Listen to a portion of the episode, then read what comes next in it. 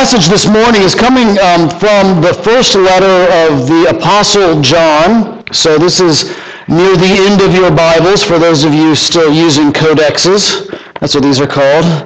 All right, these are codexes. The rest of us have reverted back to scrolling on our iPads. So there's been a retroversion in reading technologies there. Um, you ever thought about that? We have. We've gone back to scrolls now. But in any case, uh, if you're looking in your codex, I'm sorry, my, my degree is in Semitic language and text studies, so this, that's interesting to me. But it's right before the epilogue of the book of Revelation. You have the letters of John. And we are reading from 1 John chapter 1, verse 5 through 10. That's 1 John chapter 1, verse 5 through 10.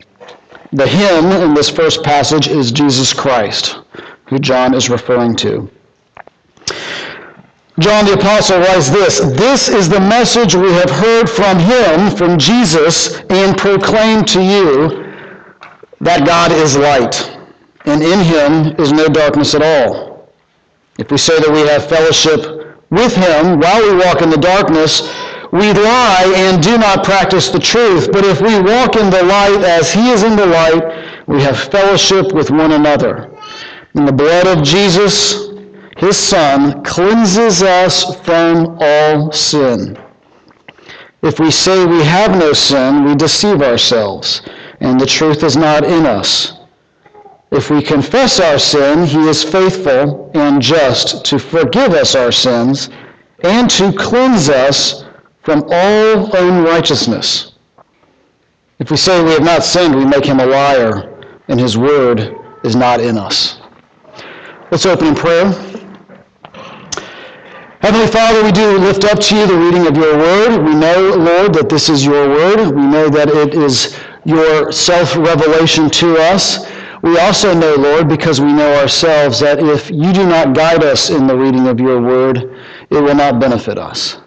We pray, Lord, that the Spirit would attend to the preaching and the hearing and the thinking about your word this morning. Dear Lord, we pray that we would be drawn to you, that we'd be drawn to the light, the light of Jesus Christ and his gospel, that we'd be deeply encouraged knowing what John says here, that if anyone confesses his sin, the Lord cleanses us from that sin and leads us in the path of righteousness. Lord, I pray that we would not fear the light, but because of the Spirit of Christ that bears witness within our own spirits, we would be drawn to it in this reading and hearing of the word this morning. In the name of Jesus we pray. Amen. So let's begin with light. It's kind of the key theme of this passage. What is light? We don't think about it too much, and yet we depend on it every minute of every day. As a matter of fact, it's not really until you talk to someone who begins to lose the ability to perceive light, start to lose your sight, that we actually start to notice what it is that we have in this gift of light. Most of us don't remember the first time we saw light because the reason, the reason why being that we saw light when we were sometime in our parents' our mother's womb looking through those translucent eyelids of our, of our um, you know, of our small formed bodies and seeing that light refracted through the skin of the mother's womb, right? So light is something that we require, something we require to understand the world around us, something we require to project ourselves a distance. I can look to the back of the room there and I don't have to be there to see what's happening there because of my ability to receive light. It's through the reception of light that we have concepts like that of visual beauty, it's not just needed for life, but for the enjoyment of life, that we can see things and say that they're beautiful, that we can see mountainsides and cloud formations. We sang this morning about the Lord coming in a storm cloud, and that's really what that description was his lightning flashing out against his enemies. When the ancient psalmist saw the storm cloud come in, he said, That's what it's like to see Yahweh come in. He's like a thunderhead. It's because of light that we can enjoy those things. So we might think, because of our understanding and our, you know, our appreciation, but kind of our taking for grantedness of light, that we know what it is that John's talking about here in his letter. So what I would like to do first, just at the beginning of this discussion, is actually go back and check ourselves a little bit, check our assumptions about light, and look at the teaching of Scripture and see what it is that Scriptures, the Bible itself, actually teaches us about light. So I want to start with kind of a biblical theology of light. All right? And to do that, let's go all the way back to the beginning. How far do we have to get into the Bible before we run into the issue of light? Not very far, do we?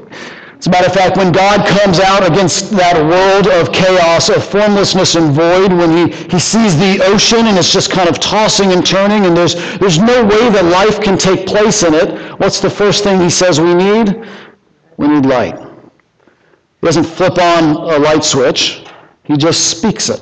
He speaks light. And light is the first thing that's needed to create uh, a situation in which life might abide, might thrive. You see, we need light. He comes back later on the fourth day and he, he takes that light and he now forms it into two different lights. You have the sun and you have the moon to reign over the day and the night. But he makes sure that there is always, at some time in creation, light shining, whether it's the sun or the moon, because we need light. We need it to survive. But light's not just that in the Bible. As a matter of fact, if we go read Psalm 104, and this is for those of you who are interested in poetry and you're interested in kind of the use of words to draw out you know, wonderful images, Psalm 104 is actually a poem talking about creation. And it describes creation in a different way than Genesis 1. It's in this uh, creation story that, that the Lord is coming out against the chaos like a warrior. He goes to war against the sea and he rebukes the waves and he sets them at the end and he stops and he makes the beachhead and he says, You can go no further to the waves. It shows that the Lord is at war with the chaos in the void of uncreation, right? But in Psalm 104, it's interesting how the Lord's depicted. He's depicted as being clothed in light. He's garmented in it. When he puts on his clothes, they shine like the sun. So light isn't just something we need for life. Light is also, it registers the presence of God because it's how he's clothed. Now, what's interesting about this presence is that it's not necessarily a good thing for the Creator. Notice, for instance, when Moses is up on Sinai and he says, um, Lord, I want to see your glory. And the Lord says, I can't show you my glory because it'll kill you. But what I can do is I can have my goodness pass in front of you and you'll get to see the back of it. Okay? And then after Moses has that experience, he goes down to the bottom of the mountain, right? And remember what's going on with his face? It's shining, right? It's reflecting. He's become like this human mirror of the glory of God's goodness, or at least the backside of the glory of God's goodness. But here's how we know it's not just like a sunburn, as some commentators say. Because as soon as the people see it, what do they do? They get afraid.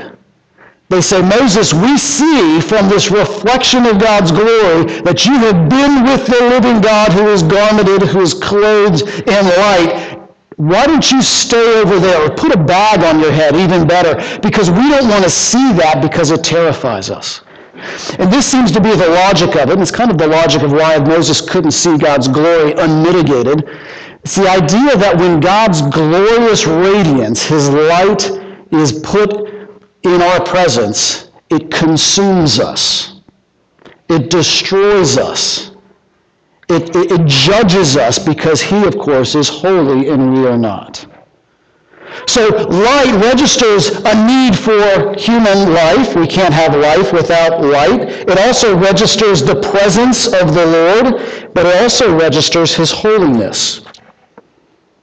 So why is it then, as we get a benediction, Aaron has given his benediction in the Old Testament, the way he's supposed to close the worship service, and we'll close the worship service today with his benediction. Why is it then that Aaron says this, May the Lord bless you and keep you, may he make his face, and actually if you read the Hebrew, it says, May the light of his face be upon you.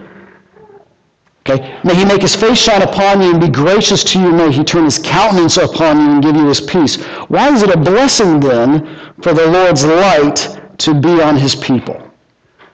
You see, it's key that he shows you his grace when he puts his light on you. Otherwise, it would consume you. So light can also, if it's placed on you, be a sign of God's favor. The logic seems to be like this. If you didn't have his favor, his light would consume you. But if his light is on you and you're not consumed, you must be receiving his favor. Okay? That's why Aaron is told to bless the people. Lord, have your light be on them, but have it be a light of grace, not a light of consumption. So light tells us how what we need to live. Light tells us that God is near, and light, if it's on us and does not consume us, it tells us that the Lord's favor is upon us. Now, this is an important theme in the Old Testament. When you get to the prophet Isaiah, and he's talking about the exile that's about to come on the northern kingdom of Israel. And remember, at the time of Isaiah's ministry, the northern kingdom is separated from the southern kingdom. And Isaiah is telling the southern kingdom, he's saying, be careful. Repent, turn away from your idolatry, turn away from your sin, lest exile come to you. And as he's preaching to them, the Assyrians are marching across the countryside into the northern kingdom, and they're about to take the northern kingdom of Israel, not the place where Isaiah is ministering, but kind of the hated northern kingdom. They felt, the South felt about the North back then, how the South of the United States felt about the North in the late 19th century. Okay? They were glad that the northern kingdom was about to fall to the Assyrians. But notice something that Isaiah says, and I'm looking at a, this is a, a well-known passage because we tend to recite it around Christmas time. This is Isaiah 9. Isaiah says this, and he's talking about the northern kingdom because he says, I'm talking about Zebulun, Naphtali, Galilee. This is the northern kingdom. They're about to go into exile, and when they go into exile, it's going to be like a deep, deep darkness.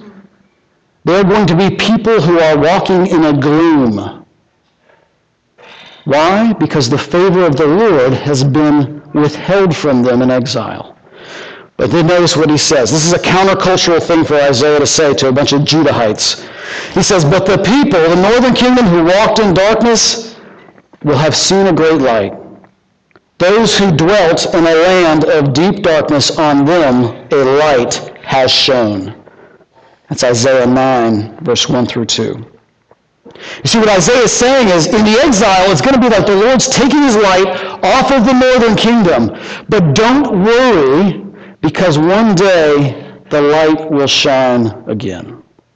As a matter of fact, the people who go into darkness first, the northern kingdom, they're going to be the ones who get to see the light first. There will be a sunrise. As a matter of fact, as the Old Testament closes, this sunrise still hasn't happened. We know that the people go back to Jerusalem after, uh, after the, the, the exile, but nowhere does anyone say, and now the light is shining again in Jerusalem. They rebuild the temple, but when they do, the old people weep because they remember what the real temple looked like.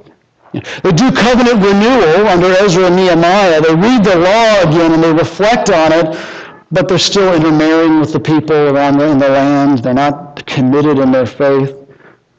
As a matter of fact, as we talked about this weekend, the, the Old Testament really kind of ends on Nehemiah's prayer. He says, Lord, don't forget about us. So that light has not yet shined again in the northern kingdom. And so as the curtain on the Old Testament closes, that question, that desire, where's the light, should be ringing in our ears. As the curtain on the New Testament opens, we find people like Simeon, the old man who's waiting at the temple he doesn't know why, but the Lord just doesn't give him the gift of rest in death. He's prolonged his life so that he can see the coming of the light. And so here's Mary coming in to have the child presented to the temple, the Christ child, and Simeon sees him come in and he runs up to her and he grabs that baby out of her arms and he lifts her up in the air and he sings a poem. This is Luke chapter 2, verse 29. Lord, now you are letting your servant depart in peace. That's him. He gets to die. He says, finally, I get to die. According to your word. For my eyes have seen your salvation that you have prepared in the presence of all people, a light of revelation for the Gentiles and a glory, that's also light language, a glory for your people Israel. You see, the light is beginning to shine. The presence of God and the favor of God on the people of God is presented in the person of Jesus Christ. It's because of that when the gospel writer Matthew sees Jesus come out of the wilderness after having victory over his temptation, over Satan, he goes where first? He doesn't go to Jerusalem. That's where we'd expect a king to go. He doesn't go and claim his Davidic throne. Where does he go first? He goes into Galilee. He goes into the northern kingdom. And Matthew, just so we don't miss it, tells us that's to fulfill Isaiah 9 because the people who are in darkness are going to have a sunrise. They're going to get light. Jesus walks in, and in doing so, by preaching, repent, and believe, for the kingdom of God is at hand, Jesus is effectively saying God's presence and his favor are again on his people. When Jesus says, as John tells us over and over again, I am the light of the world, notice he's not just saying, I'm the way of spiritual enlightenment, or, or I give insight into something that other people haven't given insight into. What he's saying when he says, I am the light of the world, he's saying, I am the God of the Old Testament. I am the God of Abraham, Isaac, and Jacob. And I'm bringing my restoration to Israel and the whole world. You see, I would argue that we have to understand what light is in the Bible before we understand how John is using it here. Okay? John's drawing off of that whole history of the theology of light that we just walked through as he talks about how Jesus is himself also the light for the believer. Now, we know something about John's letters and John's gospel, and it's that he's writing against a certain group of false teachers. Okay? Now, we don't actually get to know who the false teachers were. They didn't write much, so we don't have any books uh, that give their side of the story, but we can kind of read through the lines in the Gospel of John and in the letters of John to, to kind of intuit, sort of in an investigative way, um, what it is that these false teachers are teaching. And it seems to be something like this. They seem to be teaching that Jesus was not really kind of holy God. Okay? Now, this is what they mean by this. They think God is kind of up there. He's, he's out there. He's this separate being. Jesus was here with us. We talked to him. We saw him. Surely, God can't be in this person. So, Jesus, though he's great, probably isn't really God. Maybe he's some kind of, you know, demigod okay, or some kind of great spiritual being, but a created being, something just a little under God, like a great angel, okay? So they seem to be teaching something like that. He's not really God. But then what's interesting is that they seem to also teach kind of the opposite of it. They seem to also teach he's not also he's not really man either. I mean, Jesus is great. He's amazing. He taught things unlike anyone else had ever taught them. Do we really want to say that he's like us? I mean, being a, a human means that you, you have body odor, right? You, you age, you, you get sick, you, know, you, start to sag. You know, all these things. Do we really want to say that Jesus, the Logos, is really a human? Maybe he just looked like a human. Maybe he just had the apparition of being human. And John is saying, these errors, the idea that Jesus is not truly God and that he's not truly man, these are not just kind of small errors. This isn't just a disagreement over when you should baptize your children, maybe, or whether you use wine or grape juice at communion. He says, if you believe those things and you teach them, you are walking in darkness.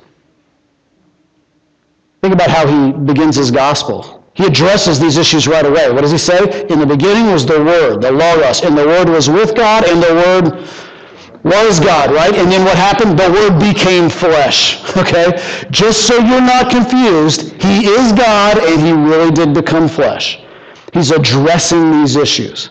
Every time Jesus says, I am this or I am that, he's using the divine name of the Old Testament, I am. He says, Before Abraham was, I am. They pick up stones because they know what Jesus is saying. He's not saying, I'm a great angel.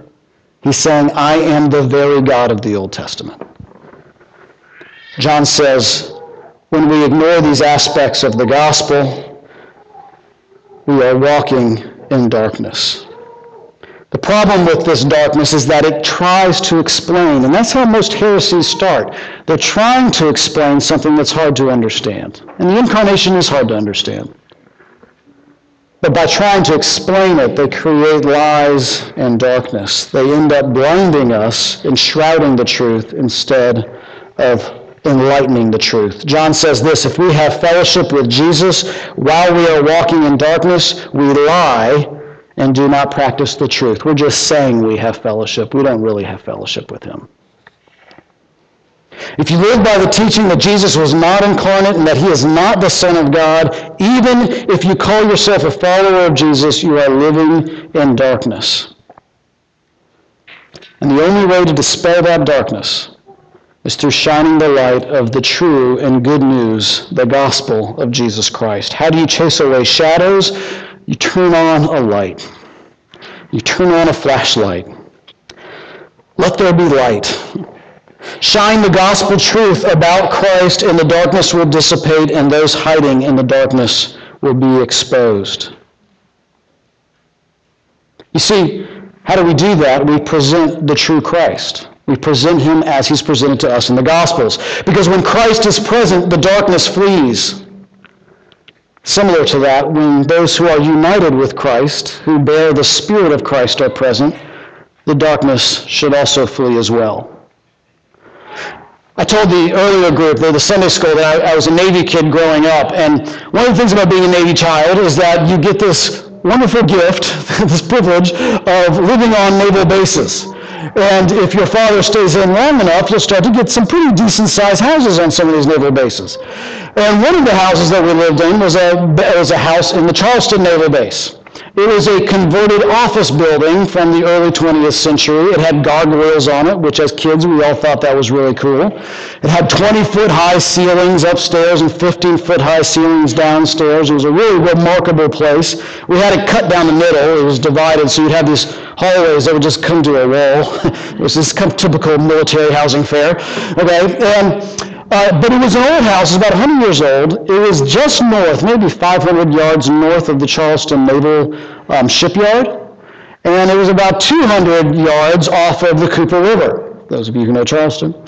Um, so here we have old house, near a shipyard, in South, you know, South Carolina low country, right by a river. Okay? So what that means, for those of you who haven't been in those kinds of scenarios before, it means that we were not the only living beings who inhabited our house. Okay? There were a lot of other creatures who we shared our house with. One of them being a very particular kind of invertebrate common to the area, uh, known euphemistically as palmetto bugs, which sounds like a line of restoration hardware furniture. Palmetto. Okay, but what, what does everybody else not living in South Carolina call those bugs? Cockroaches, right. Cockroaches love the darkness. they love the dark. As kids, when we were hungry at night, we would usually force my littlest brother to go down to the kitchen and get food because going to the kitchen meant going into a dark room and flipping on the light. Okay? There's actually this little staircase that went down, so you were, uh, and you had to walk about five steps into the kitchen before you could get to a light switch. So what's happening as you're walking in the darkness? You know, you're imagining what the walls look like around you and the banisters, and then you flip on the light, and every time, what happens? Boom! Right? They all run. You know, actually, they're, they're so bold they just kind of saunter off to their hole. They don't even care. The things of the darkness hate the things of the light. When you shine the gospel of Jesus Christ, the heresy, those walking, the, the, the darkness scatters like a palmetto bug. The best way to confront heresy is with the truth about Jesus Christ. The truth that the second person of the Trinity did not consider it something to be hoarded, as Paul says, grasped at, to stay in heaven next to the first person of the Trinity, but he humbled himself to walk with us in this life, to be the light in our world, to die on the cross, to rise on the third day, victorious over the evil triumvirate of Satan's sin and death. He ascended to the Father where he sits now in his resurrected body in a place of highest privilege at the right hand of the King in the heavenly court. He is the resurrected King reigning over the world. His victory is secured. His kingdom is established. And one day he will come again to set all things to right. This is the truth of the light of the gospel. 20th century novelist Edith Wharton said this there's two ways of spreading light. You can either be the candle, that's the gospel, that's Jesus Christ, or you can be the mirror that reflects it. And that's how it is with God. He is the light that shines in the darkness of this world, and those who are in him are like sentient mirrors reflecting, like Moses, reflecting that radiance off of their faces to the world around them. And when we do, the darkness and the cockroaches scatter. There are times in life when this darkness, the darkness of this world, will seem so gloomy that it'll seem as if it's overtaking us. We will feel like those exiles in Isaiah who are living in a time of darkness. As a matter of fact, there are many who talk about today as if we're entering a time of cultural exile, and that might be true. That might be true that as Christians we're moving into a kind of sort of disenfranchisement. But that should not lead us to spiritual malaise. Rather, it should lead us to a spirit of hope and victory, that we can shine even more dramatically the light of Jesus Christ amongst the darkness in the world. So let me suggest to you three ways John tells us here in this passage to walk in the light of Jesus Christ. The first one is this reflect the light. be the mirror that reflects the light.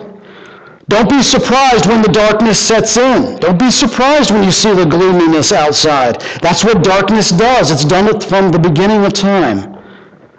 You see, in the darkness, sin and unbelief can thrive. The powerful can oppress the weak.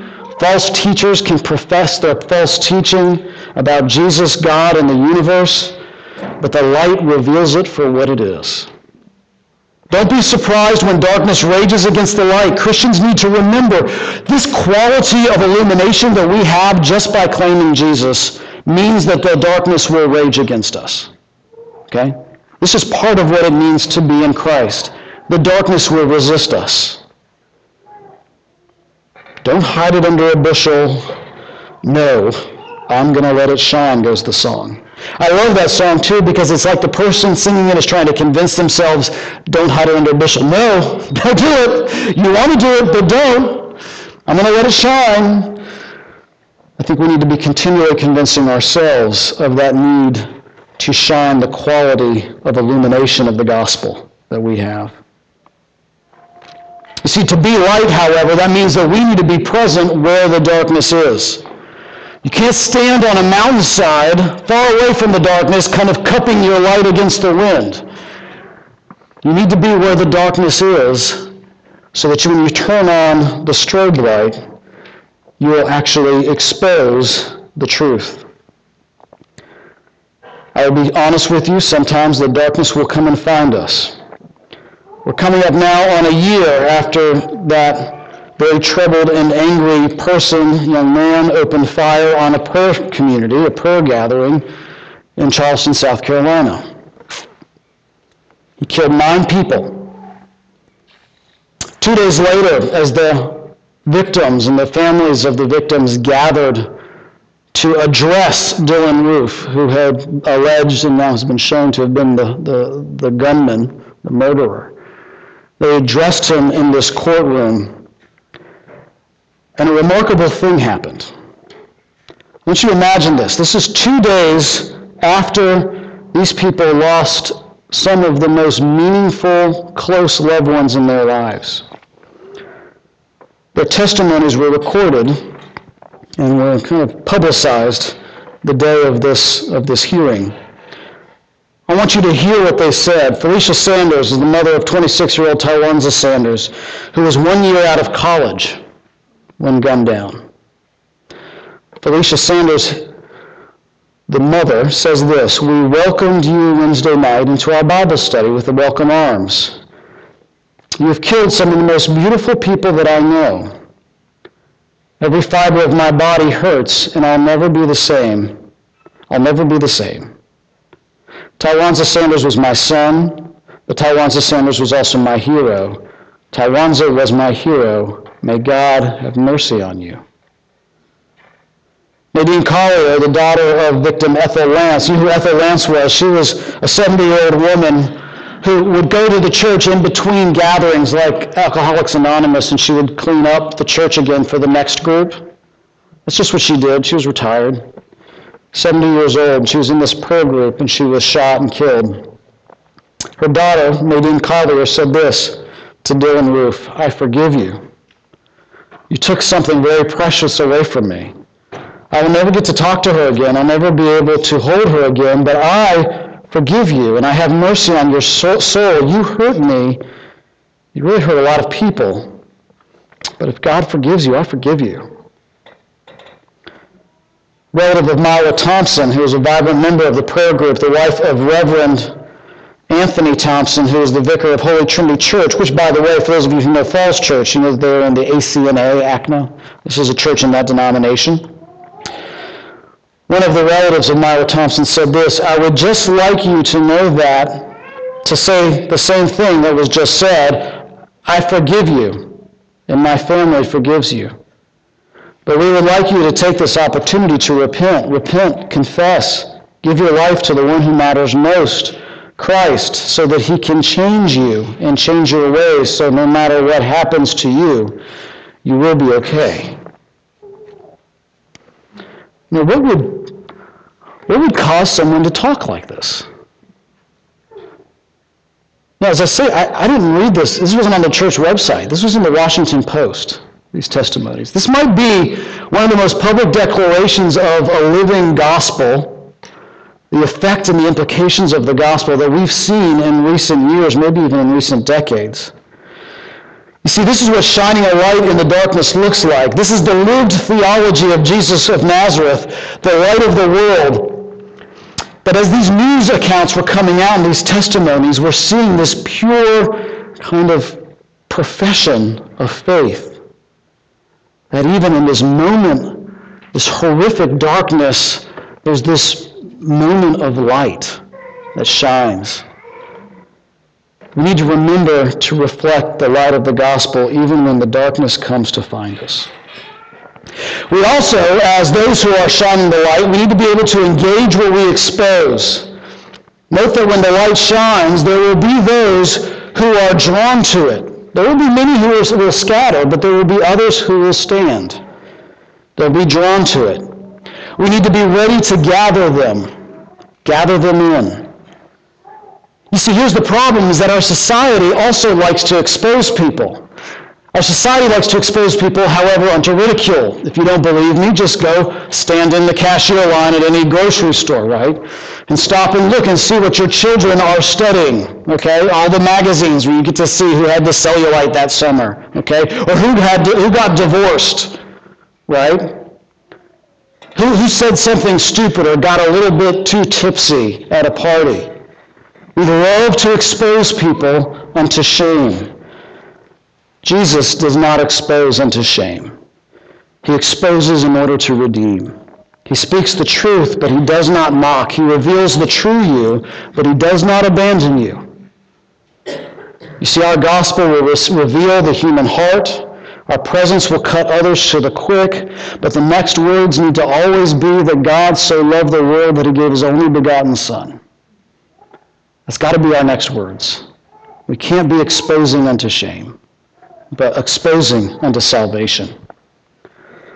The way to engage those who've been exposed in the light of the gospel is to walk with them in humility, to teach them about repentance and faith, and to show them how the light truly is the life for all mankind. The life is the light rather is bright, but it's not harsh. That's how the glory of God in Jesus Christ works. However, in order to do this, we need to be able to turn that light around and shine it on ourselves. Right? To be able to walk in that kind of humility, to be able to walk in that kind of brokenness, do we have to be honest about what the light of the gospel shines and exposes about ourselves?